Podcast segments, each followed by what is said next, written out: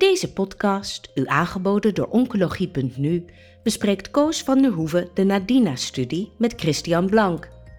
De Nadina-studie is onlangs door Nature Medicine als een van de elf belangrijkste klinische studies voor 2024 uitgeroepen.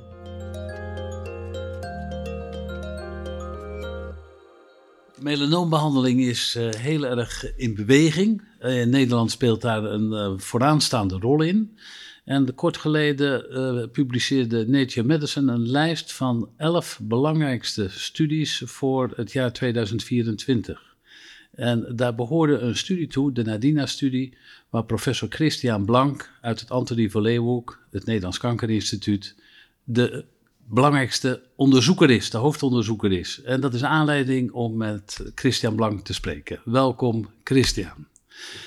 Uh, Nature Medicine, die, die zegt deze elf studies, en met name deze Nadina-studie, wil shape medicine in 2024. Wat deed dat met jezelf, Christian? Ja, ik was natuurlijk heel trots op, maar dat is natuurlijk ook een druk die daar opgebouwd wordt. Ja. Je weet natuurlijk nooit 100% wat de outcomes van een studie is. We hebben natuurlijk die hypothese dat neoadjuvant beter gaat zijn dan adjuvant en hebben ook door die vele voorwerken in fase 1 en fase 2 studies zijn we ook relatief overtuigd dat dat gaat gebeuren. Maar we moeten natuurlijk nog wachten we gaan, februari, we gaan zo even de diepte in over de Nadina-studie, maar nog even terug naar Nature Medicine. Eh, elf klinische trials die waren geselecteerd.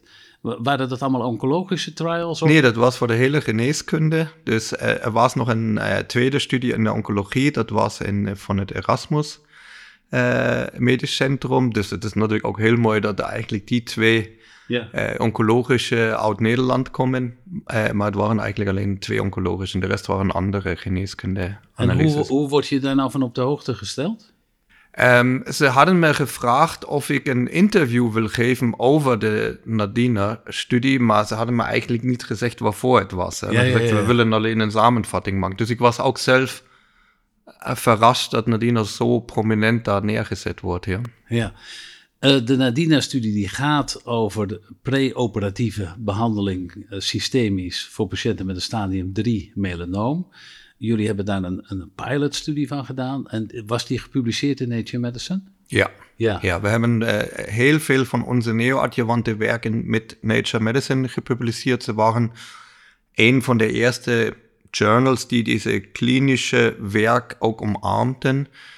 En hebben daarom ook äh, eigenlijk al onze meest belangrijke studies ook bij Nature Medicine gepubliceerd. Daarom kennen ze dat, kennen ze dat natuurlijk ook. Ja, nou, de Nadina-studie, daar wil ik uh, een klein beetje dieper op ingaan. Uh, hoe, hoe zijn jullie ertoe gekomen? Dus wat is de achterliggende gedachte om bij stadium 3 melanoom voorafgaande aan operatieve ingreep immuuntherapie te geven? Ja. De achterliggende gedachte is nu inmiddels tien jaar geleden begonnen bij een koffiegesprek met Ton Schumacher, waar we overlegd hebben, wanneer gaat immunotherapie het best werken. We wisten al dat LDH-normale Tumoren, äh, kleinere Tumoren relativ gut respondieren. En dan hadden we die idee dat je in een vroege fase immunotherapie wilt geven, ja. En dan hadden we natuurlijk overlegd, als je nu de hele tumor uitschnijdt en alleen nog micrometastasen hebt, dan heb je weinig immunogeniteit voor je checkpoint-remming. Ja. En daarom hadden we het idee, we moeten neoadjuvant met immunotherapie beginnen. En dat is heel snel gegaan. Dat was twee weken voor ESCO. Uh, hadden we die idee. Ik op de vlucht naar ESCO heb ik die idee voor OPESSEN geschreven. Dat was deze eerste studie die neoadjuvant versus adjuvant vergeleken hat. Niet klinisch, maar met het Repertoire-Analyse, hoe goed T-Cell-Klonen expandieren, die in de tumor zitten. En dan heeft die twee weken later BMS de go gegeven en binnen twee maanden hadden we die studie geschreven. Dan hadden we nog een beetje vertraging, maar binnen zes maanden zijn we deze studie in 2014 dan begonnen. Ja. En dat was de OPESN-studie. Dat is ook nog tot nu eigenlijk de, die enige studie die, die, die translationeel neoadjuvant versus adjuvant vergeleken heeft en daar ook aangetoond heeft, als je exact dezelfde behandeling geeft, maar alleen voor de operatie zit, dat je dan plotseling in de perifere bloed veel meer uh, expansie en ook nieuwe klonen vindt die in de tumor zitten. Ja? Dus er was een duidelijke theoretische achtergrond om dat te doen. Ja. En uh, je noemt BMS, want de medicijnen die je gebruikt daarbij, dat is nivolumab en ipilimumab. Maar jullie hebben eerst een, een pilotstudie gedaan, is dat correct? Ja, dat was die studie. Also, dat was die OPESIN-studie.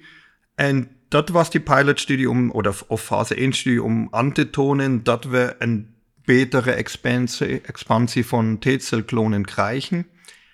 Wat we in die studie verrassend gezien hebben, is dat ook die toxiciteit veel hoger was dan wat we van Stadium 4 zagen. Ja? Dus een, het blijkt dat een vroege fase uh, behandeling ook die systemische immuunsuppressie door de tumor minder is. Ja? ja. En daarom hadden we dan subsequent die OPESIN-Neo-studie designed, om dat schema aan te passen voor die neoadjuvante situatie. Da hebben we drie schema's uitgeprobeerd, hebben dan da de winnerschema gevonden. En daarna hebben we nog äh, die Prado-studie, ook een fase 2-studie gedaan, waar we deze winnerschema in 100 patiënten getest hebben. En ook al uitgeprobeerd hebben die gepersonaliseerde behandeling, namelijk dat patiënten die een goede respons hebben, geen adjuvante behandeling meer krijgen. En patiënten die geen goede respons hebben, adjuvante behandeling wel krijgen. Dus het is niet alleen het biologische concept wat neoadjuvant zo attractief maakt, maar je hebt ook die readout wat je met de patiënt daarna moet doen. Ja? Hoe uitgebreid moet die chirurgie zijn? Moet ik adjuvante behandeling geven of niet? Zou je mij nog de uitkomsten van die Prado-studie in klinische parameters kunnen geven? Ja, die Prado-studie heeft laten zien dat we 60% uh, major pathologic response krijgen. Dat bedoelt dat die patiënten nog minder dan 10% vitale tumor hebben. En bij deze patiënten hebben we uh, geen extensive chirurgie meer gedaan en ook geen adjuvante behandeling gegeven. En wat we zagen is dat deze patiënten een distance metastasis-free survival van 98% hebben. Bij een, bij een patiëntengroep waar je normaliter een 5-jaar overall survival van minder dan 50% hebt. Dat is ja. enorm goed. Enorm. En die die patiënten die we non-responders waren en die we adjuvante uh, behandeling gegeven hebben, daar hadden we dan ook alleen uh, een, een event-free survival van 66%. Vergeleken met de Opesineo, waar we geen adjuvante behandeling gegeven hebben, waar het 33% was. Dus in de non-responders verdubbelen we dat event-free survival ook nog, als we dan wel adjuvante behandeling geven. Dus dat waren zo die twee belangrijkste uitkomsten van de Prado.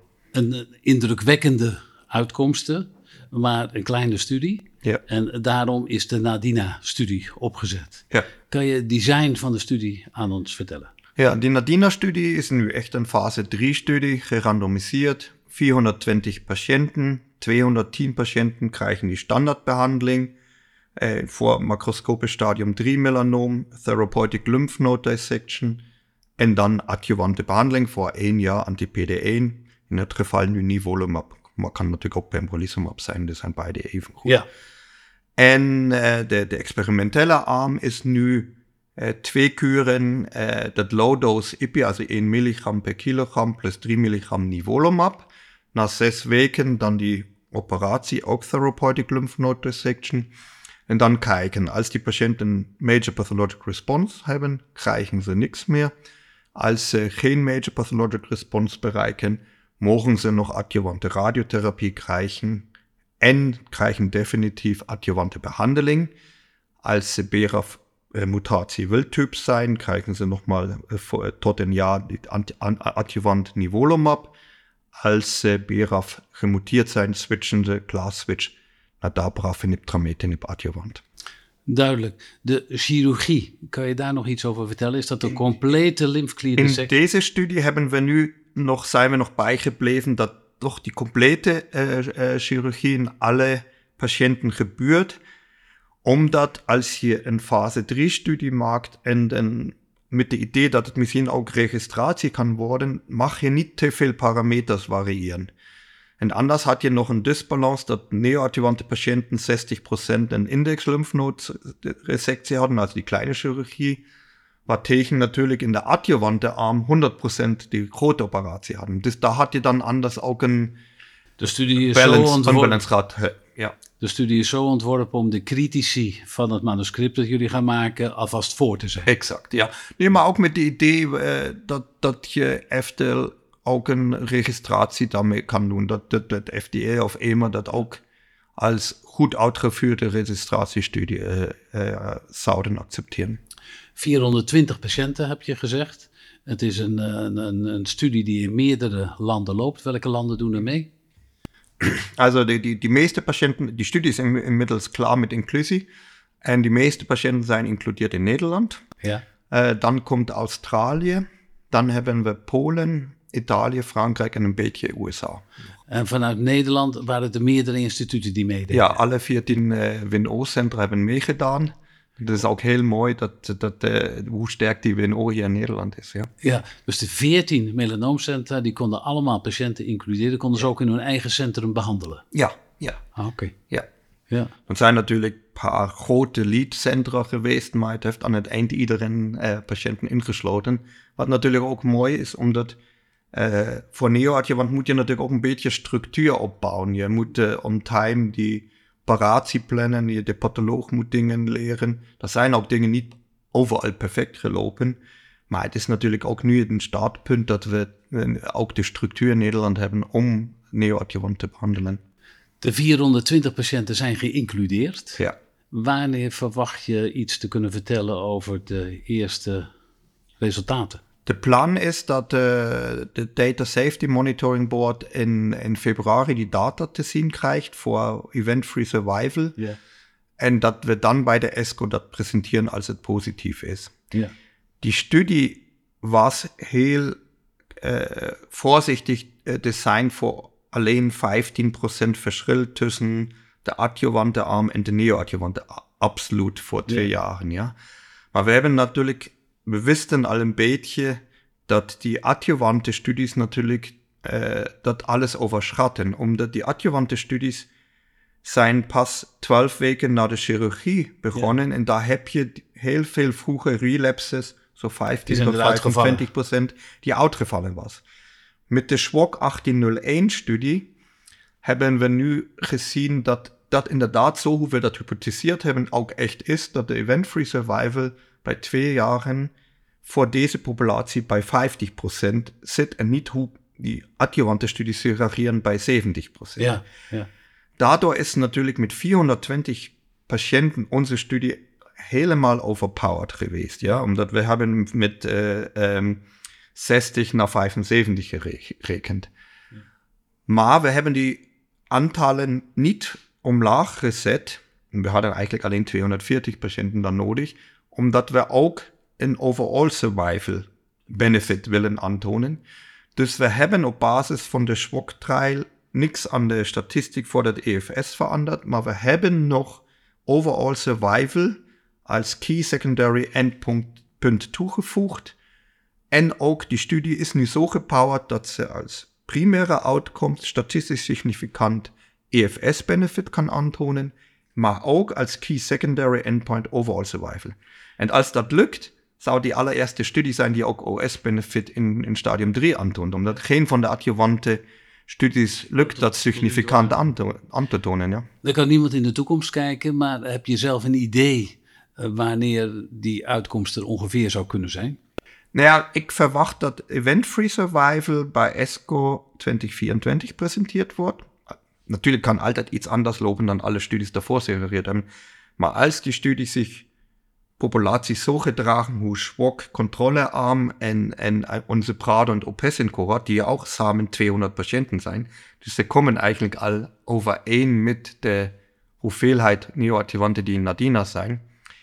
Dan, dan hebben we een heel hoog significante uh, studie met een p-waarde van 0,001 ja. uh, voor event-free survival in deze interim-analyse. En dan is dat ook meteen die finale EFS-analyse. Alles subsequent wordt descriptief. Overall survival gaan we jaar drie na inclusie van de laatste patiënt hebben. Dus dat gaat dan over nu 2,5 jaar zijn. Oké, je, hebt, uh, je hebt in het begin gezegd, um, als je voorafgaande aan een operatie die immunotherapie geeft, dan, dan hebben we wat meer bijwerkingen gezien. Kan je daar al iets over zeggen? Of dat nou zich doorzet in deze studie? Dat zet zich, also tenminste die patiënten die wij gezien hebben, zet zich dat door.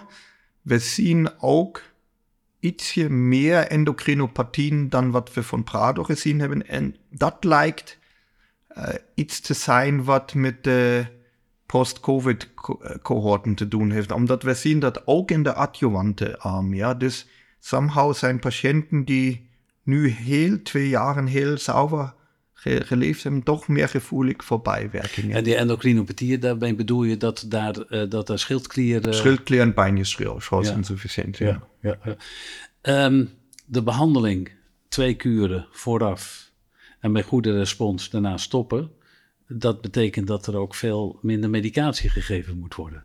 Zit er een kosten-effectiviteitsstudie uh, aan deze trial? Ja, in de ja? studie is er een HTA-analyse natuurlijk ook bijgepakt.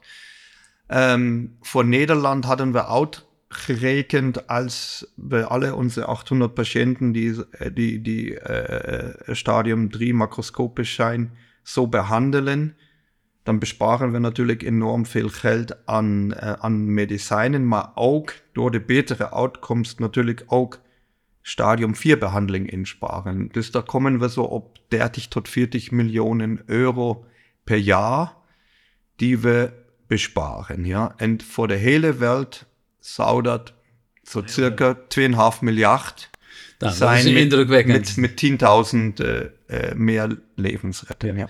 Gaan we even terug naar de spreekkamer, want de studie is klaar. Ja. Wat doe je nu met een patiënt die in je spreekkamer zit met uh, in de lies of in de oksel?